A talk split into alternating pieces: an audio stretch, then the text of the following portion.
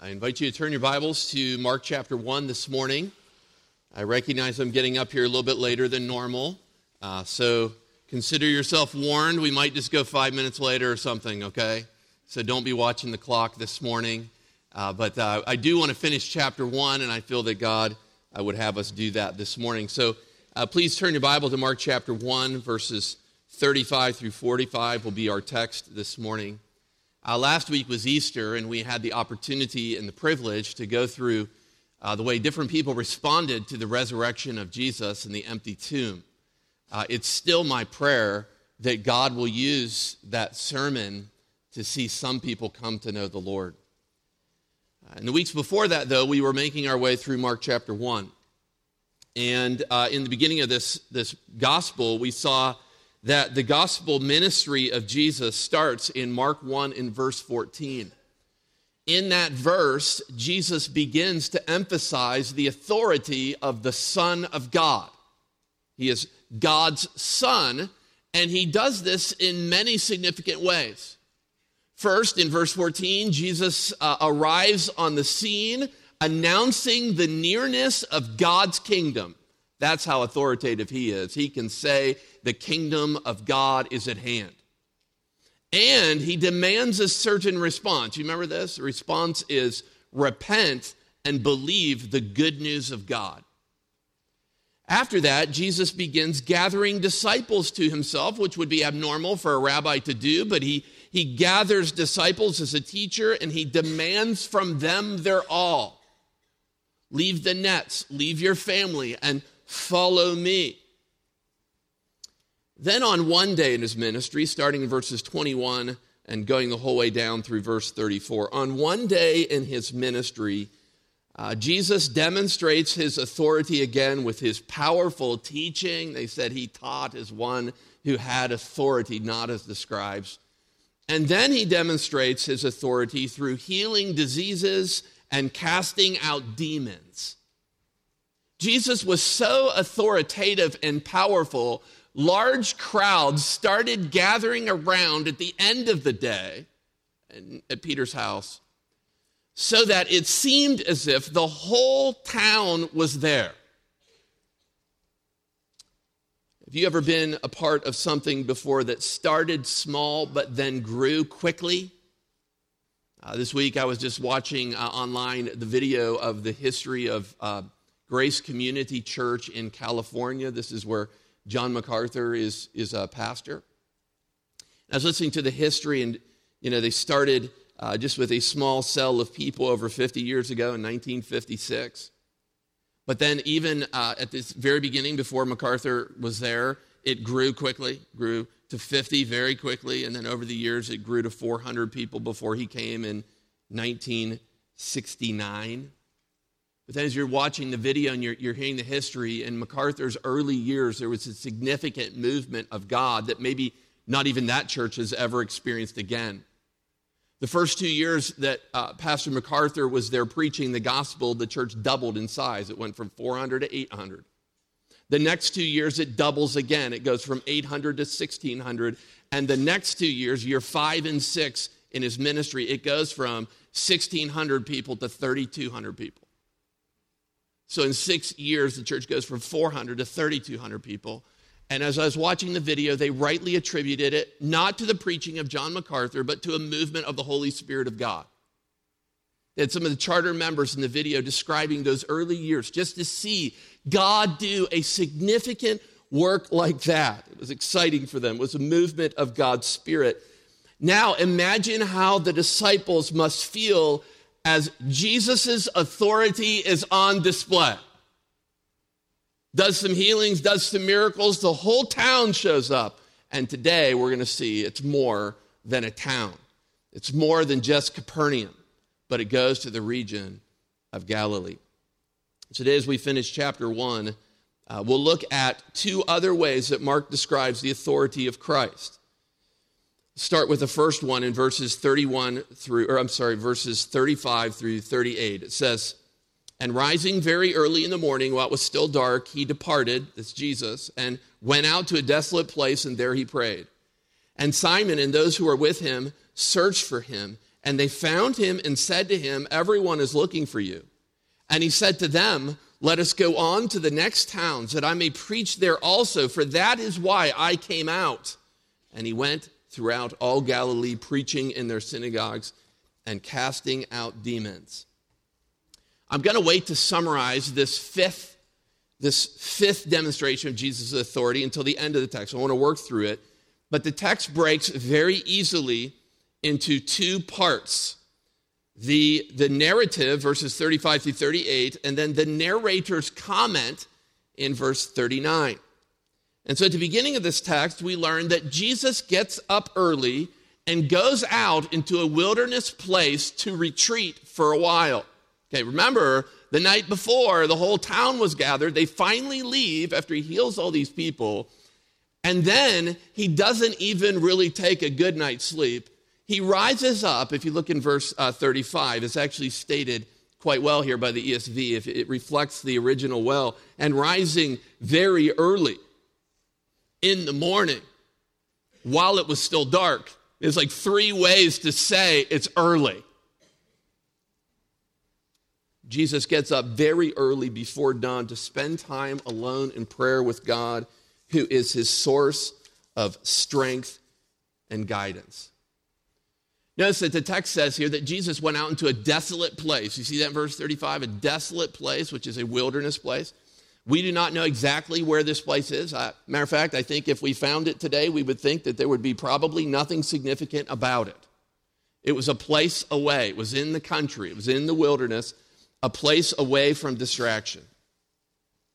But within this whole account, verses 35 to 39, we will learn more about the priorities of Jesus, Son of God, than, uh, than we have so far to this point. And so, one of the priorities I see in this passage is that Jesus felt that it was necessary to get away, to spend time with God, even after a late evening. Look at verse 32. That evening at sundown, they brought, brought to him all who were sick and all these oppressed by demons and so on. And then verse 35 and rising very early in the morning. I want you to see in this text how important prayer is to Jesus, the Son of God. He knew that he needed to commune, to, to communicate with his heavenly Father. And men and women, if Jesus felt this way about prayer, we most absolutely need to feel the same way as well. Recently, there was a massive study done of Christians in America today concerning prayer. It was found in the study that today, on average, the, the average Christian spends approximately one minute a day in personal prayer. The United States of America today. Those numbers decrease as you go from older to younger generations. That is, what, what this study is, is basically revealing is that our younger generation generations might be even less committed to the one minute a day of prayer than the older generations would hold to. Okay. Now, before we turn this into a generational war, we all sit back in judgment on the younger generations. I just can't believe that they wouldn't be committed to their one minute of prayer like we are. I think we need to understand and recognize that both levels, all levels, if that is the average, that is pathetic. If we feel that we'll be okay without praying and communicating with God more than one minute a day, then we are in big, big trouble as a church in the United States of America today. Perhaps if you journaled how much time you spent daily praying over the course of this week, you would be discouraged I don't know that many of us, if we actually recorded how long it was that we prayed, would, would leave being satisfied. If the Son of God felt the importance to spend time alone with his Father in prayer, we must as well. Well, while Jesus was praying, the disciples were searching. Look down your Bible at verse 36. And Simon and those who were with him searched for him, and they found him and said to him, Everyone is looking for you. So the disciples wake up in Peter's home, and uh, eventually, maybe perhaps when they wake up, they are confronted by a large group of needy people. People have arrived, they want to be healed, they want to have demons exorcised, they want to do all these miraculous sort of things, and they're looking for Jesus. And so the disciples begin their searching. The word for search here is actually a strong word which speaks of urgent searching. So Peter and Andrew, James and John, perhaps others as well, join them and they begin to look everywhere for Jesus and they finally find him. Once they find him, what do they say to him? They say, Everyone is looking for you. You see that in your Bible? I think with that statement, there may be an implied mild rebuke of Jesus, saying that perhaps he should not be in the wilderness praying to God while so many people need him. I think there's an important lesson for us in this as well. While serving in ministry, you will never run out of people to minister to, people who will need your help. I think some of us are prone to run and help so much so that we neglect time alone with God. But both are important. Both are important. Neglecting God in prayer is, is shameful. Cannot do that just to be busy in ministry. Returning to verse 37, then we hear the disciples saying, Everyone is looking for you. And with this statement, I think Mark begins a theme that it's going to run throughout the rest of this gospel, throughout portions of the rest of this gospel. And that theme is what I would call the suffocating pressure of the crowds. Jesus' overwhelming popularity is seen in that statement. Everyone is looking for you. And it will make ministry difficult for Christ, complicated for him, more complicated as time goes by. But, but notice how Jesus responds, verse 38. It's not going to be like we would expect. I mean, I, I love Jesus. He's always surprising me in Mark's gospel with what he says or does next. Look at verse 38. And he said to them, quote, Let us go into the next towns that I may preach there also, for that is why I came out. So Jesus decides to leave these people and their needs.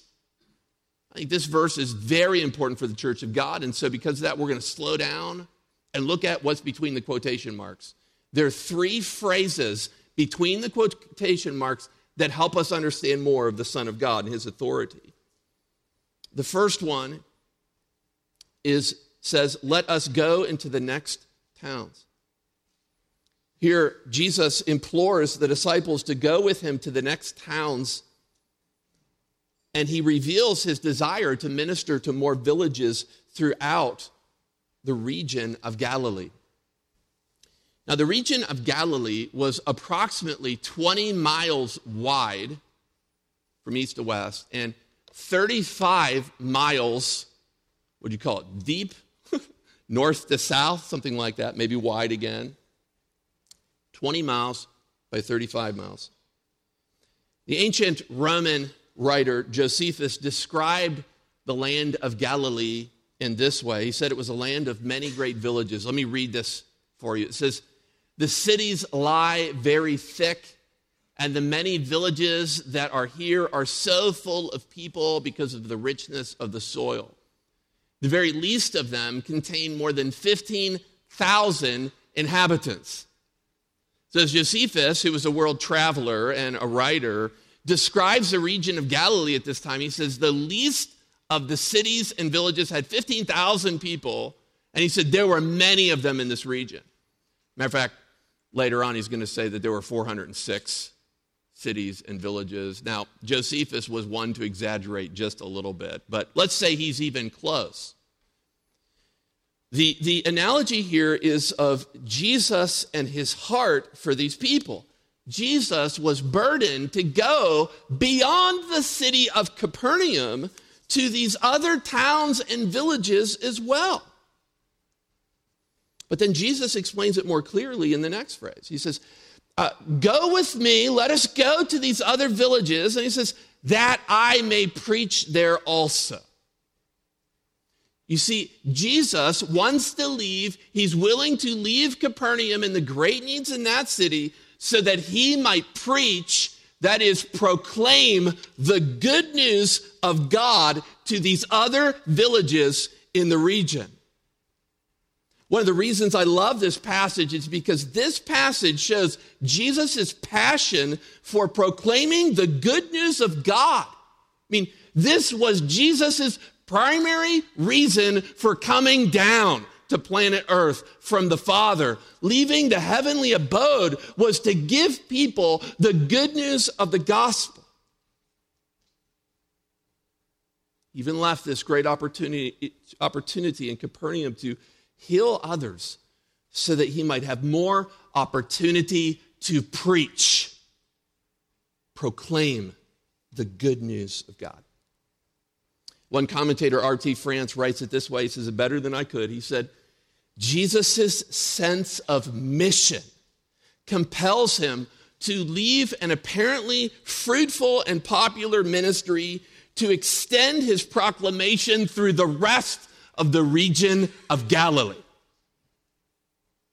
You see, Jesus' healings and his exorcisms may have been the most spectacular events of his ministry that attracted the largest groups of followers, but it was his preaching that was the most important aspect of his ministry. It was through his preaching that people would hear the good news of the gospel of Jesus Christ. When you think of the healing and the exorcisms, what those would do for people, those would bring them emotional or physical well being. But the preaching, that would bring them eternal well being beyond the grave. I mean, even if he heals a person for a time, for a moment, for 30, 40 years, they're still going to die and go somewhere. It's only his preaching, the gospel, the good news, that will save them. And so, as Jesus considers the opportunities in Capernaum, he has come out into this wilderness place, this desolate place, to pray to God. And then he says, Let us go on to other towns that I may preach the gospel there also, for that is the reason I came out. You see that at the end of the verse? That's the whole reason why I came out of the city of Capernaum. I'm so burdened for these other towns and villages. What an amazing response of Jesus here to the disciples. This narrative shows us Jesus' commitment to proclaim the gospel of the good news of God. I ask you, do you share his priorities this morning?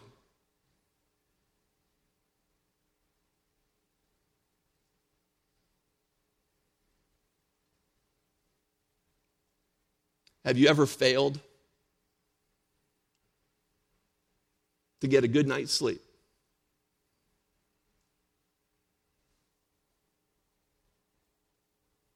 Because you are burdened for your neighbor, for your neighborhood. Jesus wanted to leave so that he could proclaim the gospel to hundreds of villages who had never heard.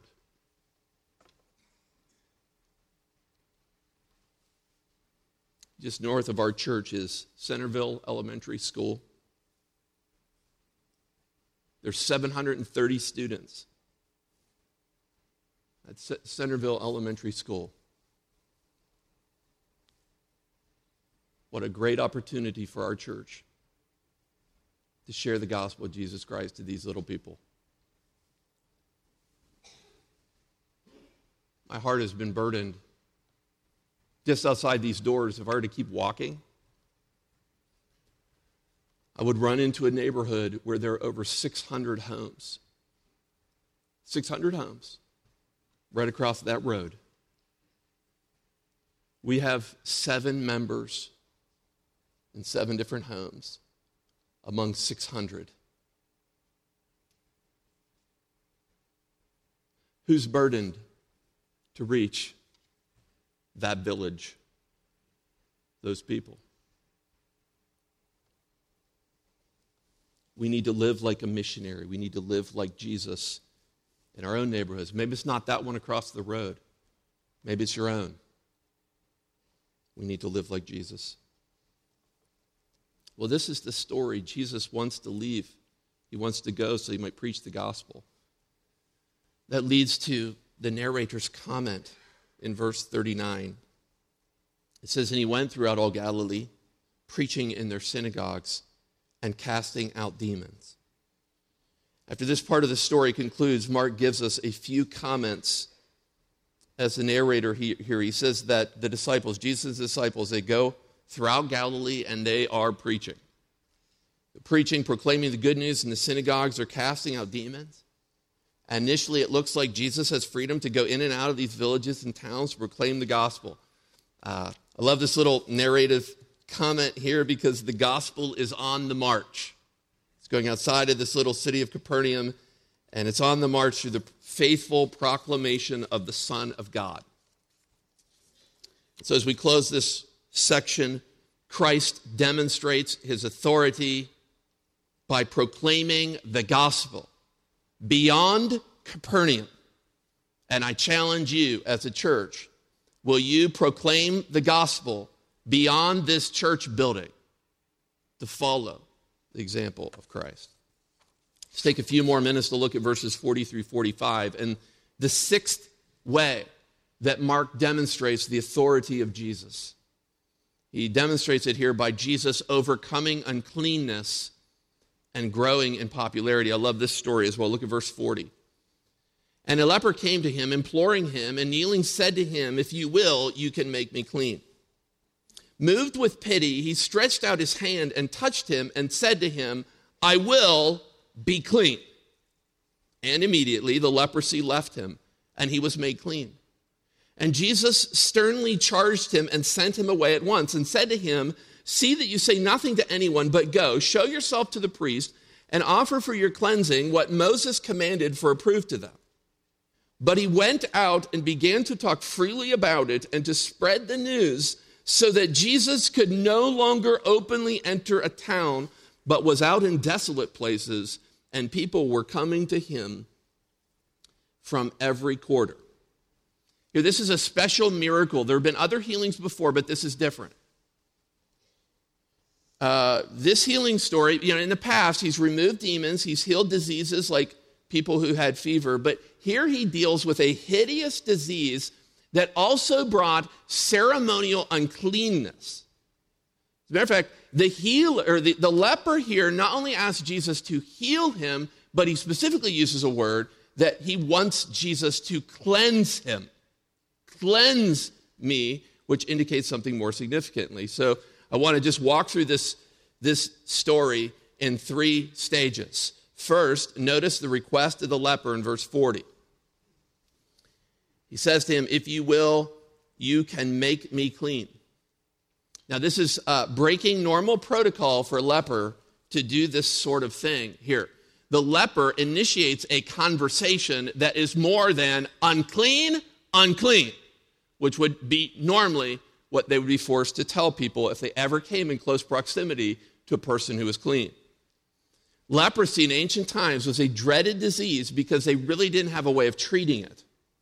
You contracted the disease, your skin would basically rot and decay, and perhaps even some of your limbs would fall off.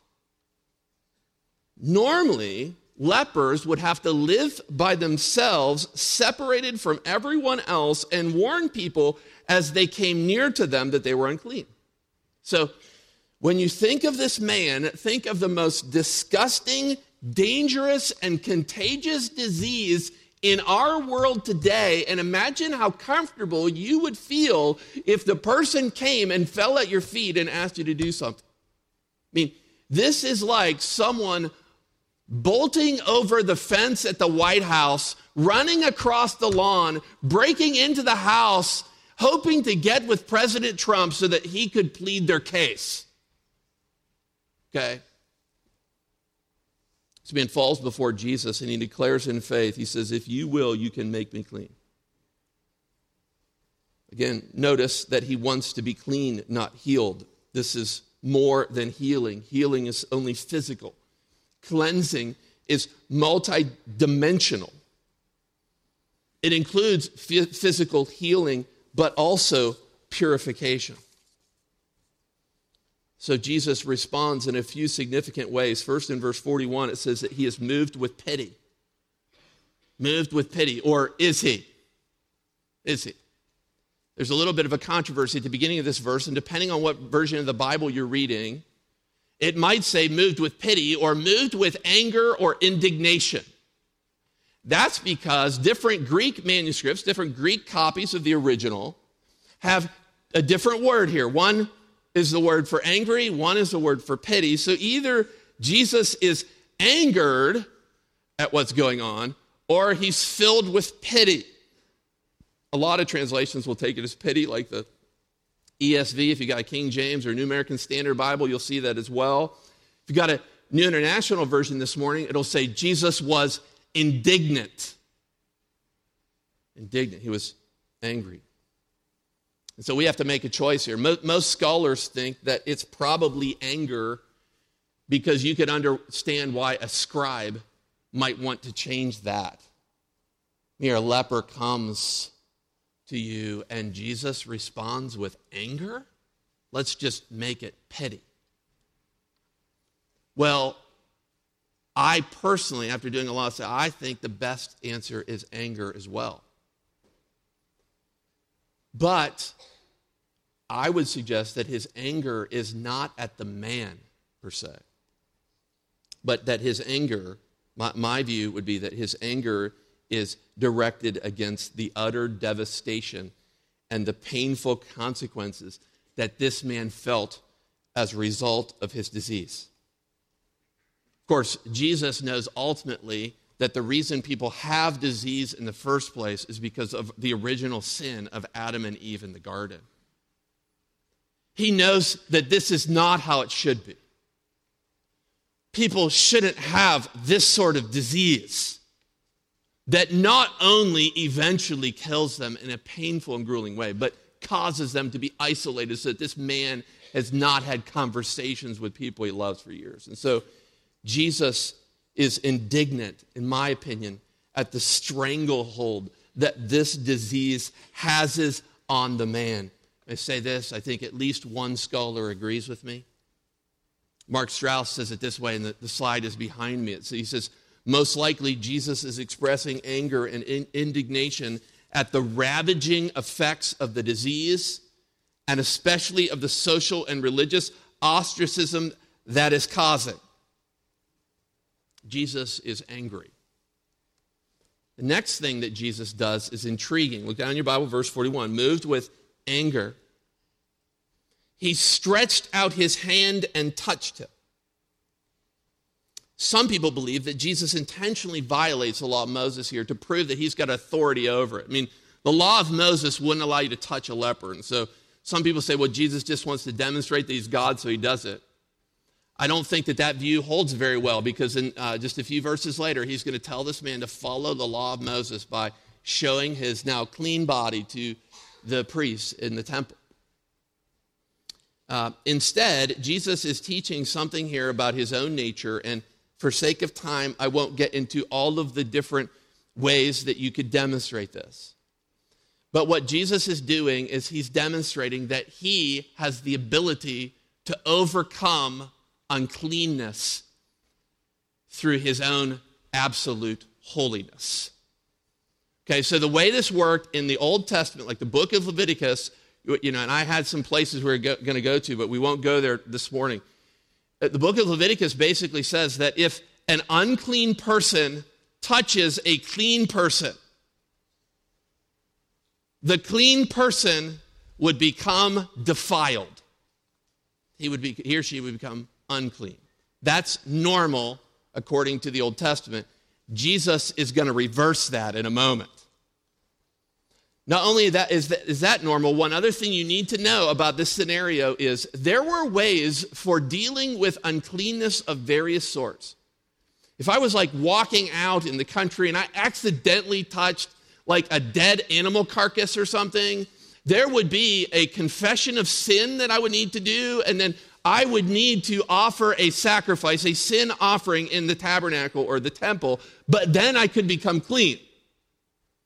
Now, with a leper, there were ways to diagnose whether or not he actually somehow miraculously lost his leprosy, but there was no way, there was no sacrifice that you could offer that would make a leper go from unclean to clean. Understand the point I'm making? If you, if you do kind of, I know we're, we're, we're late into the sermon. Okay, a leper basically could not go from unclean to clean by the offering of a sacrifice or anything. There was no hope for them. So, with that Old Testament knowledge in mind, come back to our text here. So, Jesus is clean and the leper is unclean. Jesus touches the leper. If this happened to any other person, the clean person would become tainted and unclean. But Jesus is different. He's God's son. He remains clean. And Jesus has the ability by simply willing something. You see that in the text? I mean, the leper warned us about this. He said, If you will, if you desire it, you can make me clean. Jesus wills it and says, I will be clean.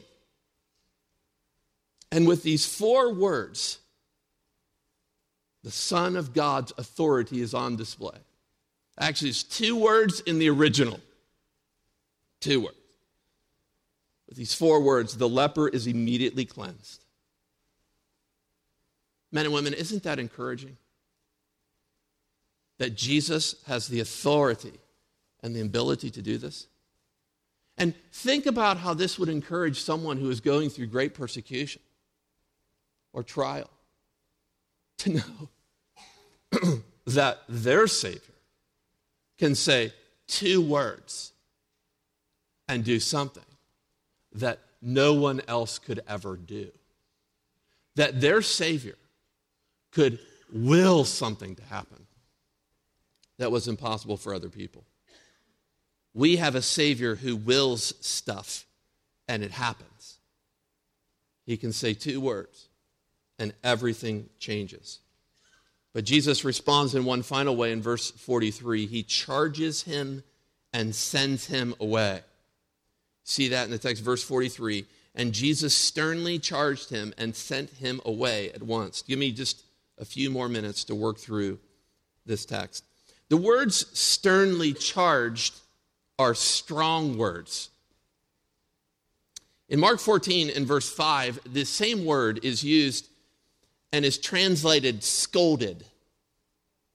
There's some people who scolded a woman because she wasted an entire bottle of ointment and perfume by pouring it over the head of Jesus.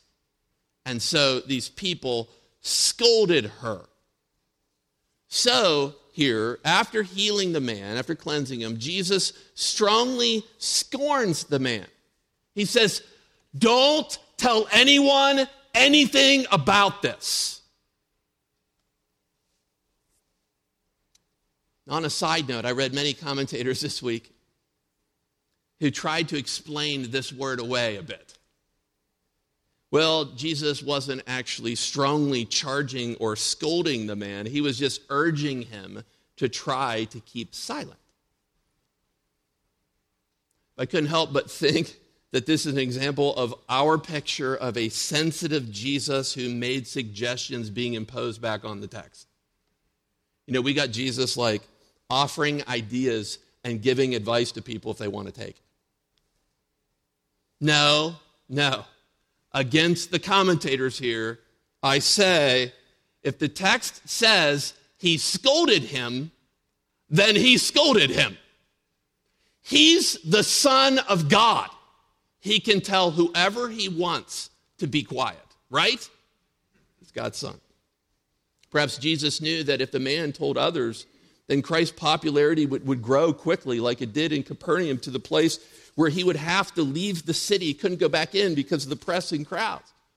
I mean, one verse later in verse 45, it explicitly says in the text that Jesus could no longer openly enter towns because of the disobedience of this man. So Jesus firmly challenges the man to be silent, and that's just fine by me. He also instructs the cleansed leper to show himself to the priest as a way of fulfilling the law of Moses and as being a testimony to the priest of the power that Jesus had to heal people. That leaves us with one verse. Look in your Bibles at verse 45. But he went out and began to talk freely about it and to spread the news so that Jesus could no longer openly enter a town, but was out in desolate places, and people were coming to him from every quarter. So we had the request of the leper, the response of Jesus, and now we have the results of the cleansing. And so here we see several results. Here we learn the man blatantly disregards what Jesus says, he disobeys the firm scolding.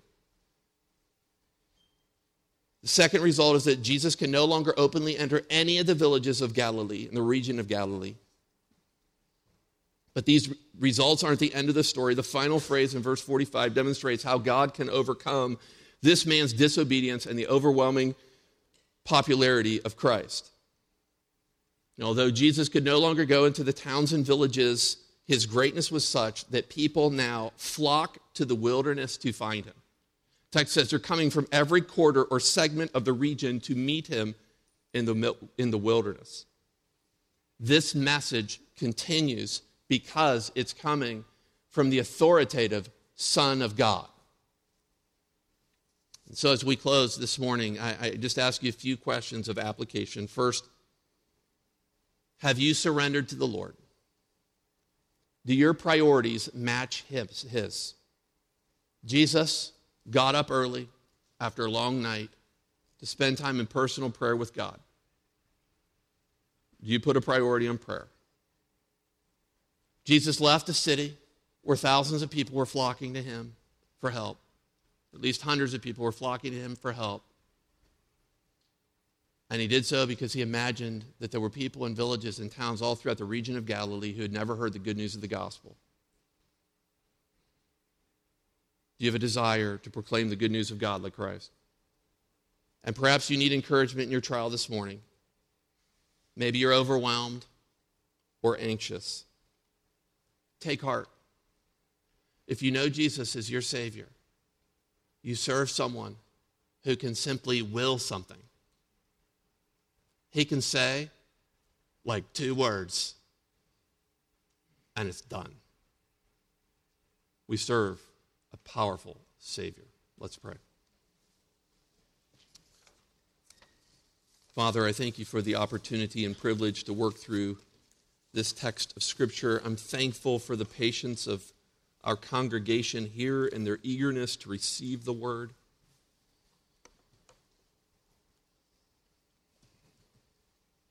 Lord, may we also have an eagerness for the things that Jesus made priority. Lord, you know that I've been rebuked this week. Been rebuked this week again over my own lack of prayerfulness and discipline to do so. Perhaps, Father, I'm not the only one in the room sees the discipline of Jesus, hears, hears getting up early in the morning to pray, and is either rebuked or perhaps some are just indifferent. Lord, I pray that you would give us grace to help us to spend more time with you. We thank you for even caring, for loving us enough to want to hear us in prayer. We pray that we would learn from Jesus today. Perhaps there's others, Lord, of us who need to hear, we need to hear Jesus' impulse for mission. That we go out into the wilderness not only to pray, but that he would go into the wilderness place because it was a little bit closer to the places that he wanted to share the good news of the gospel of God with.